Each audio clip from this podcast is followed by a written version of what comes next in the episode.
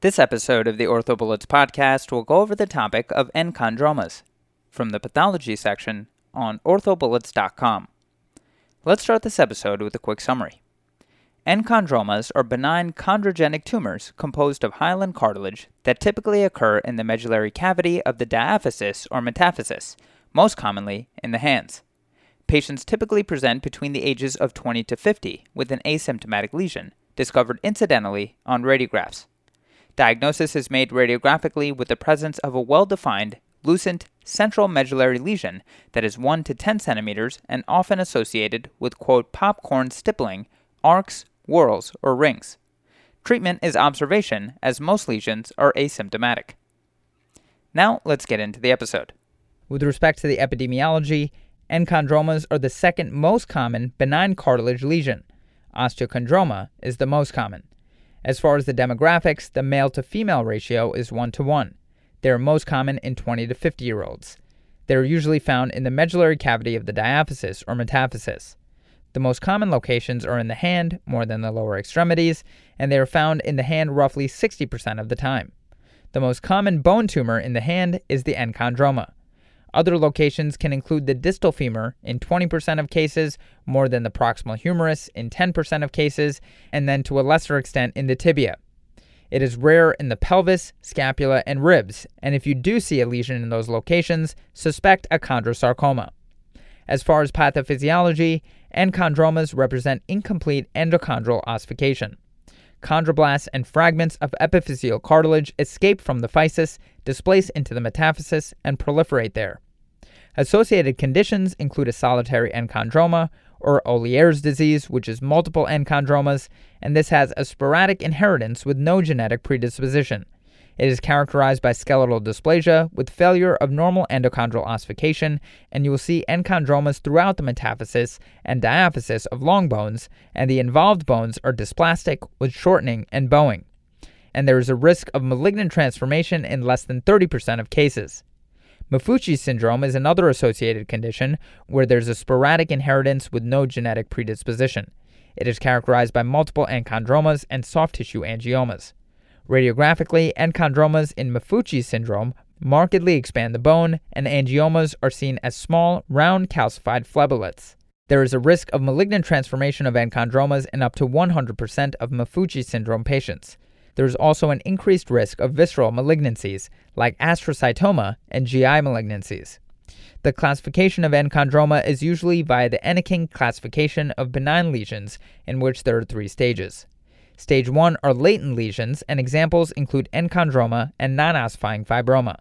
Stage 2 includes active lesions like aneurysmal bone cysts, unicameral bone cysts, chondromyxoid fibroma, and chondroblastoma. And finally, stage 3 are aggressive lesions like giant cell tumor of the bone. As far as the presentation of enchondromas, patients are usually asymptomatic. These lesions are usually discovered incidentally on radiographs, and this is usually true for enchondromas in the long bones and in the foot. A pathologic fracture is often seen with enchondromas in the hand. Pain is uncommon in enchondromas, and when a patient presents with an enchondroma and pain in the adjacent joint, the cause of the pain is often unrelated to the tumor. Unlike enchondroma, most chondrosarcomas have non mechanical pain that is both rest pain and nocturnal pain.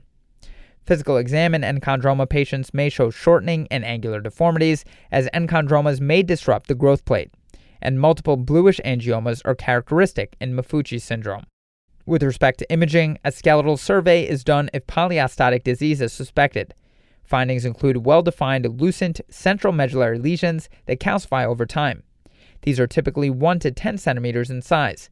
There is a metaphyseal location when they first appear, they appear more diaphyseal as the long bone grows.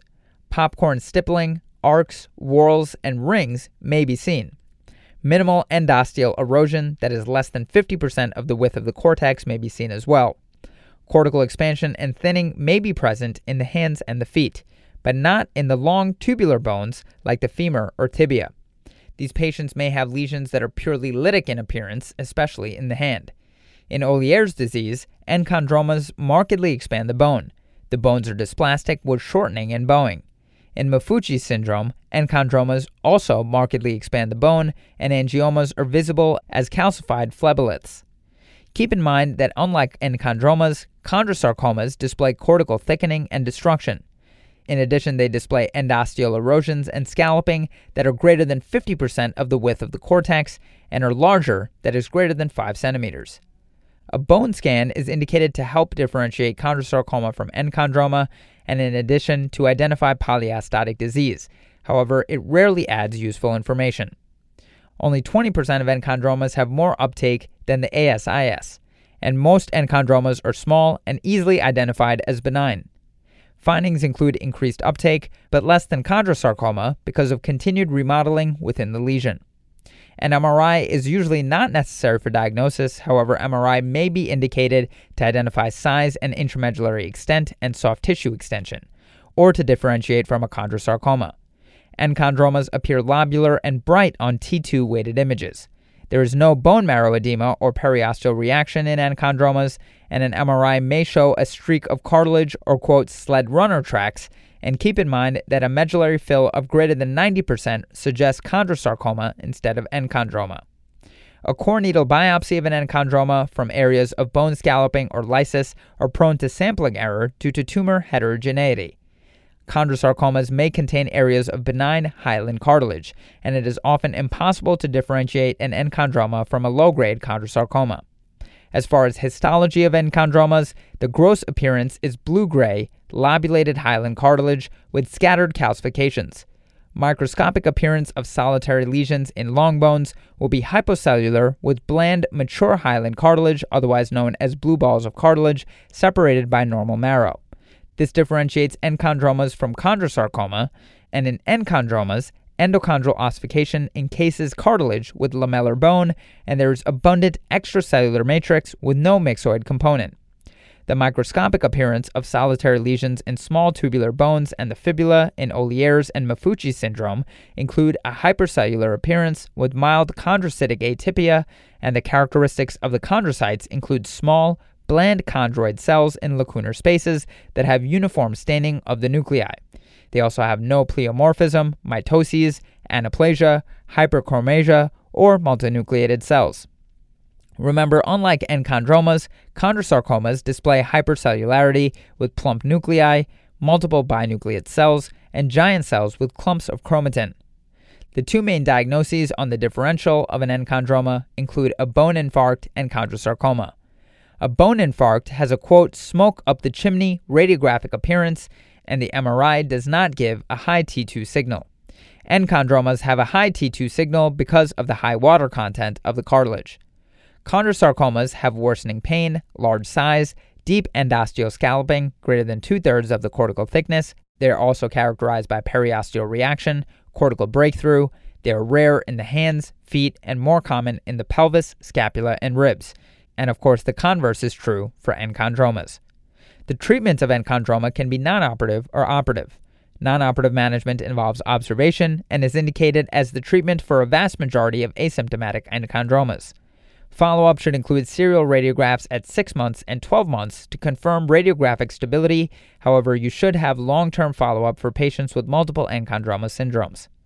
Operative management of an enchondroma includes intralesional curettage and bone grafting, and the indications for this are lesions that show any changes on serial x rays, radiographs suspicious for low grade chondrosarcoma, and large lesions at risk for recurrent fracture. As far as outcomes for intralesional curettage and bone grafting, local recurrence is unusual. Immobilization followed by curettage and bone grafting is indicated for pathologic fracture in small tubular bones like hand lesions because repeated fractures will usually occur.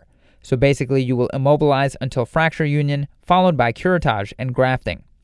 Complications of enchondroma is malignant transformation, that is, of course, the risk of transformation of an enchondroma to chondrosarcoma. The risk of malignant transformation of a solitary enchondroma is 1%. The risk of malignant transformation in Ollier's disease is 25 to 30%, and the risk of malignant transformation in Maffucci syndrome is 25 to 30%, but there is up to a 100% risk of other visceral and CNS malignancies as well. Okay, so now that we've gone over the major points about this topic, let's go over a few questions to apply the information and get a sense of how this topic might be tested. First question a 55 year old male was referred by his primary care physician for evaluation of chronic knee pain. He currently complains of knee pain, but is concerned as he was told he had a bone tumor. The patient smokes one pack per day. On physical examination, he has no edema or overlying erythema, but has tenderness to palpation diffusely. His neurovascular examination is unremarkable. AP and lateral radiographs demonstrate a proximal tibial enchondroma. What is the next best step in treatment of the knee pain?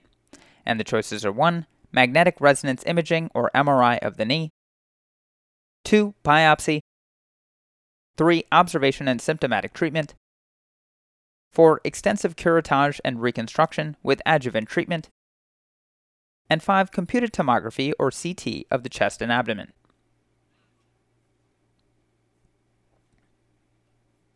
The correct answer to this question is 3. Observation and symptomatic treatment.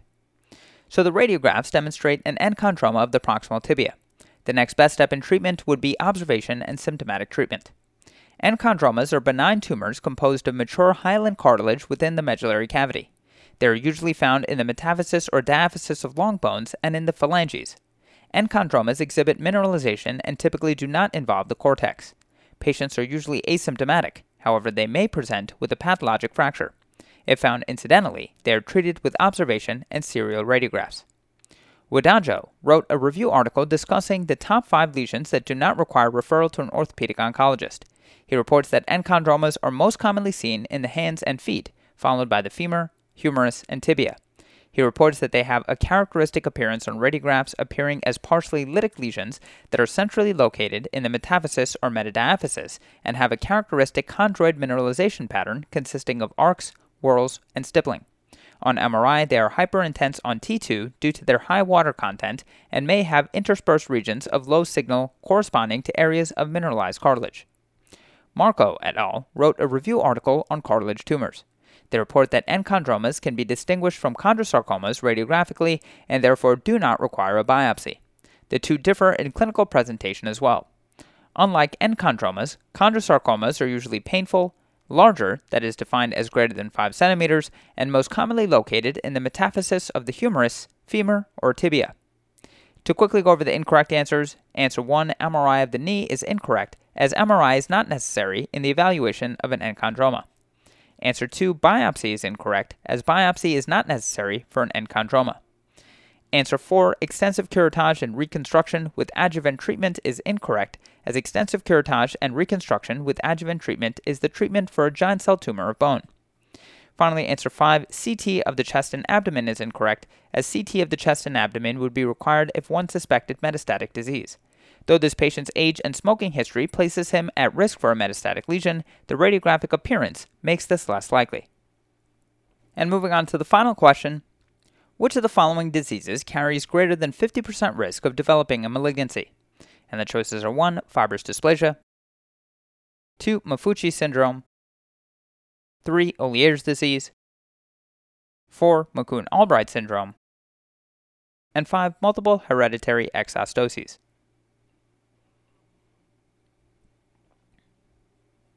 The correct answer to this question is 2. Maffucci syndrome. So, Maffucci syndrome is characterized by multiple enchondromas and soft tissue hemangiomas, with at least 50% of patients developing malignancies, either chondrosarcomas, astrocytomas, or visceral adenocarcinomas. A study by Schwartz of 44 patients with multiple enchondromas, either Ollier's or Maffucci syndrome, were followed, and approximately 25% of Ollier's patients developed a malignancy, while more than 50% of the Maffucci's patients also developed malignancy. Solitary enchondromas have only a 1% chance of malignant transformation into chondrosarcoma, while patients with multiple hereditary exostosis, or MHE, have roughly 10% risk of malignant transformation into chondrosarcoma. That's all for this review about enchondromas. Hopefully that was helpful. This is the OrthoBullets podcast, a daily audio review session by OrthoBullets, the free learning and collaboration community for orthopedic surgery education. Keep in mind that these podcasts are designed to go along with the topics on orthobullets.com, and in fact, you can listen to these episodes right on the OrthoBullets website or mobile app while going through the topic. If you've gotten any value from the OrthoBullets podcast so far, please consider leaving us a five star rating and writing us a review on Apple Podcasts or Spotify. It will help us spread the word and increase our discoverability tremendously. Also, if you aren't already, be sure to follow OrthoBullets on Facebook, Instagram, Twitter, LinkedIn, and YouTube for daily high yield content. Thanks for tuning in. We'll see you all tomorrow, right here on the OrthoBullets podcast.